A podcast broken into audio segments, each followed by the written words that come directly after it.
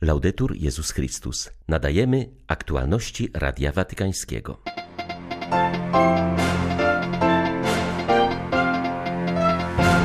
Marzę o kościele, który potrafi poświęcać się dla ubogich i cierpiących, mówił Franciszek w czasie pielgrzymki na południe Włoch. W Materze papież zamknął Krajowy Kongres Eucharystyczny. Na Kubie trwa referendum w sprawie kodeksu rodzinnego. Chce on zalegalizować małżeństwa osób tej samej płci i pozwolić im na adopcję dzieci. Tymczasem Francja dąży do zalegalizowania eutanazji. Arcybiskup Światosław Szewczuk podziękował Polakom za pomoc Ukrainie. Jesteście dla nas świadkami Ewangelii, powiedział zwierzchnik ukraińskiego kościoła grecko-katolickiego. 25 września wita Państwa Beata Zajączkowska. Zapraszam na serwis informacyjny. Niedzielne przedpołudnie papież Franciszek spędził na południu Włoch, gdzie w Materze odprawił mszę na zakończenie Krajowego Kongresu Eucharystycznego. Wydarzenie przebiegało pod hasłem Powróćmy do smaku chleba, do kościoła eucharystycznego i synodalnego. Uczestniczyło w nim 180 delegacji diecezjalnych oraz ponad 100 biskupów. Kiedy adorujemy Pana Jezusa obecnego w Eucharystii, otrzymujemy nowe spojrzenie również na nasze życie. Nie jestem rzeczami, które posiadam i sukcesami, które udaje mi się osiągnąć. Wartość mojego życia nie zależy od tego, jak bardzo mogę się popisać, ani nie maleje, gdy poniosę porażkę i klęskę.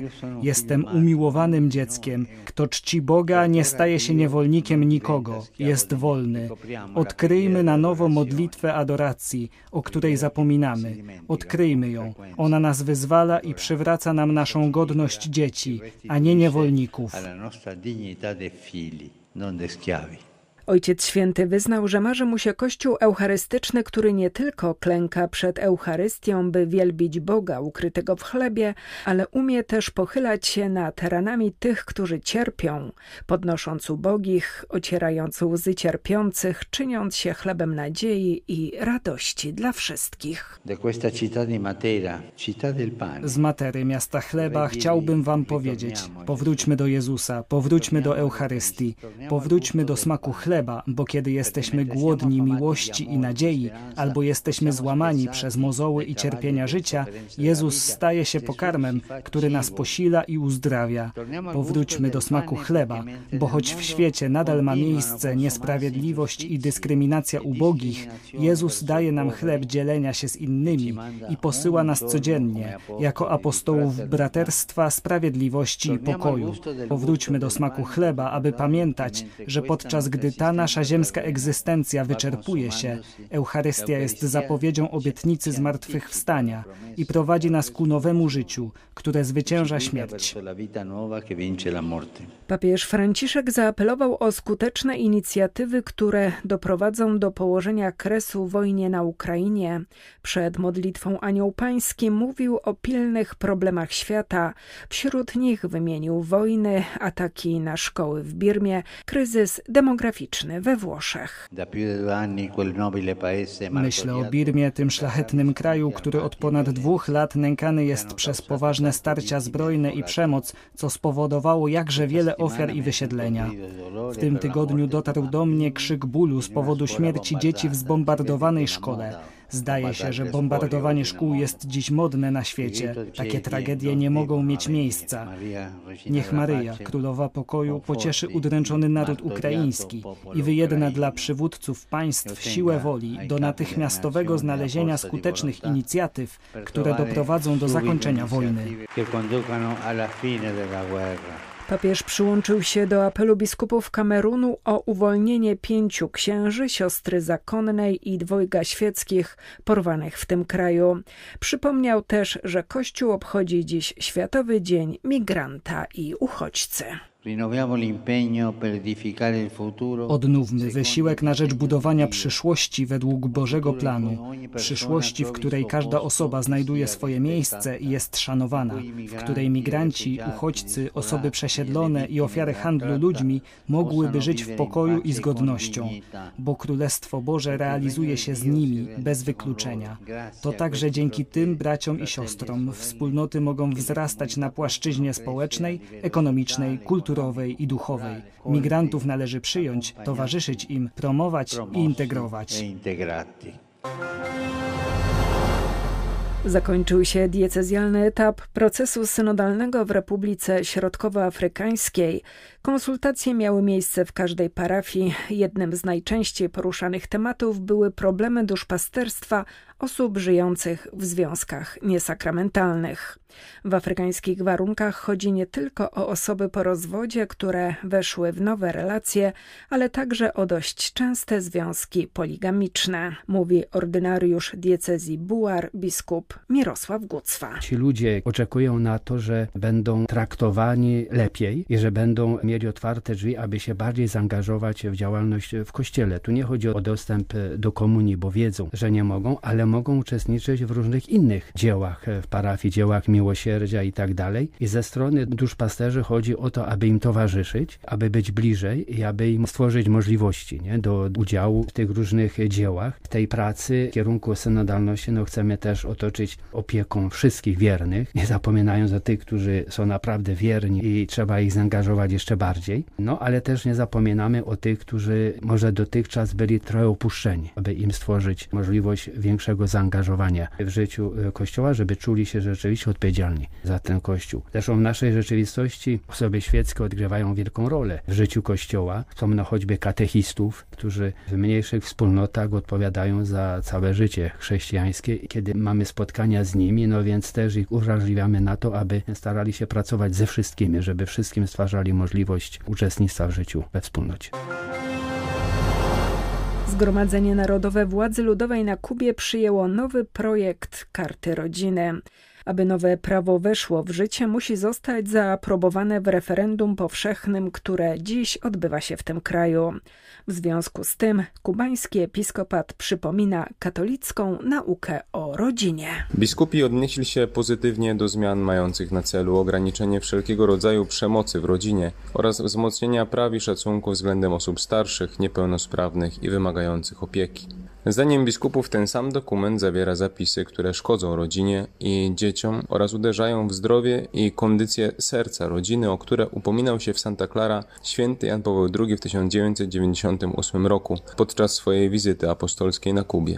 Jako szkodliwe wskazano prawo nastolatku do zabiegów chirurgicznych mających na celu zmianę płci bez zgody rodziców oraz prawo do adopcji dzieci przez pary homoseksualne. Zwrócono uwagę, że przepisy umożliwiające surrogację i stosowanie w szerokim zakresie technik reprodukcyjnych uderza w dobro dzieci, jak chociażby w przypadku in vitro postmortem, kiedy to dochodzi do zapłodnienia pozaustrojowego z wykorzystaniem nasienia od nieżyjącego już ojca. W takim przypadku nienarodzone jeszcze dziecko przychodzi na świat już jako sierota. Biskupi podkreślili, że podczas konsultacji społecznych w 2019 roku Kubańczycy wyrazili jednoznacznie wolę utrzymania obecnych zapisów konstytucji, która definiuje małżeństwo jako związek kobiety i mężczyzny, a tym samym nie chcą zmian dla Radia Watykańskiego. Z Kuby ksiądz Marek Gubernat, misjonarz świętej rodziny. Francuski Kościół ostrzega przed konsekwencjami debaty na temat eutanazji. To relatywizuje zakaz zabijania, podkreśla szef Komisji Episkopatu do spraw bioetyki. Podkreśla on, że prawdziwym problemem są uchybienia w rozwoju opieki paliatywnej. Od 1999 roku mają do niej prawo wszyscy obywatele, a tymczasem w 26 departamentach nadal nie przygotowano się do prowadzenia takiej terapii. Publiczne konsultacje w sprawie eutanazji zapowiedział prezydent Macron, który do końca przyszłego roku chciałby zmienić prawo w tym zakresie. Wcześniej było to dość trudne, ponieważ eutanazji sprzeciwiał się Krajowy Konsultacyjny Komitet Etyczny. W ubiegłym tygodniu po raz pierwszy wydał orzeczenie, gdzie uznaje, że istnieją etycznie dopuszczalne metody udzielania pomocy w zakończeniu życia. Komentując to oświadczenie, arcybiskup Pierre Dornelas wskazuje na jego niespójność, ponieważ utrzymuje się tam, że zakaz zabijania nie podlega dyskusji, a zarazem postulowane są społeczne konsultacje prowadzące do relatywizacji tego zakazu.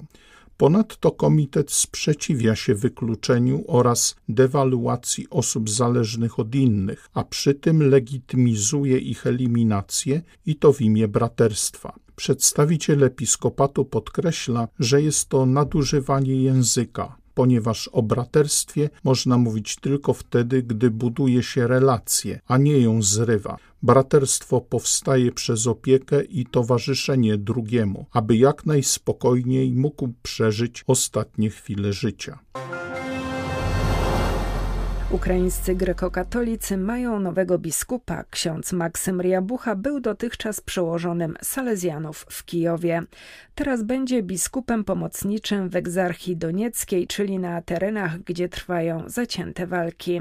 Podkreśla on, że Ukraińcy bardzo dziś potrzebują posługi duchowej. Dla wielu wojna jest czasem powrotu do wiary, oczekują pomocy na miarę tej trudnej sytuacji, a mogą ją znaleźć tylko w Bogu mówi biskup Riabucha. Jako biskup takie jest moje najgłębsze pragnienie. Będę się modlił, abyśmy mogli odzyskać pokój i radość w naszych sercach, bo to jest znak obecności Boga, który towarzyszy w drodze swemu ludowi. Wszyscy chcemy dziś pokoju i w rzeczywistości jesteśmy świadkami wielkich dzieł Boga. Ja jestem pewny, że nasz kraj odzyska zarówno pokój, jak i całe swoje terytorium. Wierzę, że kiedy powróci pokój, nasz naród stanie na nogi i odzyska radość w sercu, o co dziś nadal jest trudno. Trudno jest się cieszyć w chwilach tak trudnych, ale kiedy Bóg jest obok nas, kiedy Bóg jest naszym Ojcem, nic nie jest niemożliwe. Pomoc, jaką Polacy ofiarują Ukraińcom w czasie wojny, nie jest zwykłą filantropią, ale świadectwem wiary w Boga. Jesteście dla nas świadkami Ewangelii. Mówi o tym arcybiskup Światosław Szewczuk, dziękując za pośrednictwem Radia Watykańskiego za otwarte drzwi polskich domów i wszelkie wsparcie ofiarowane jego ojczyźnie. Zwierzchnik ukraińskiego kościoła grecko-katolickiego wskazuje, że postawa Polaków stanowi inspirację dla całego świata. To świadectwo to nie była tylko jakaś taka ludzka filantropia, ponieważ nasze narody mieli niełatwą historię, zwłaszcza w XX wieku, ale to jest świadectwo świadectwo, że lud polski jest ludem chrześcijańskim i wierzącym. Bo to nie tylko taka ludzka filantropia przyczyniła te otwarte serca, ale wiara w Boga. My dziękujemy katolikom Polski za ich świadectwo wiary, bo te otwarte serca to jest świadectwo wiary. Jesteśmy naprawdę dotknięci tym, że otwierając serca, swoje domy do ukraińskich uchodźców, jesteście świadkowie Ewangelii. I to coś takiego, że tak łatwiej nie da się symulować. To jest tak głęboko genetyczne ukorzenione w chrześcijańskiej kulturze polskiej, że teraz się sprawdza. Jestem wdzięczny, naprawdę jestem bardzo pozytywnie zbudowany, bo to wszystko się dzieje w imię pańskie i parafii, Caritas Polski i inne struktury Kościoła katolickiego w Polsce były inspiracją i tą oazą tej otwartości i miłości chrześcijańskiej. Za to bardzo, bardzo jesteśmy wdzięczni. Arcybiskup Szewczuk podziękował też personalnie sekcji polskiej Radia Watykańskiego, że od wybuchu wojny w 2014 roku cały czas informuje o losie Ukrainy. To, że o nas pamiętacie, że o nas mówicie, jest dla nas niezmiernie ważne, powiedział ukraiński hierarcha. Z całego serca wielkie Bóg zapłać dla polskiej sekcji Watykańskiego Radia za uwagę i szacunek do bólu Ukrainy i za to wszystko, co robicie, co dla nas. Bardzo dziękujemy, doceniamy to. Były to aktualności Radia Watykańskiego. Laudetur Jezus Chrystus.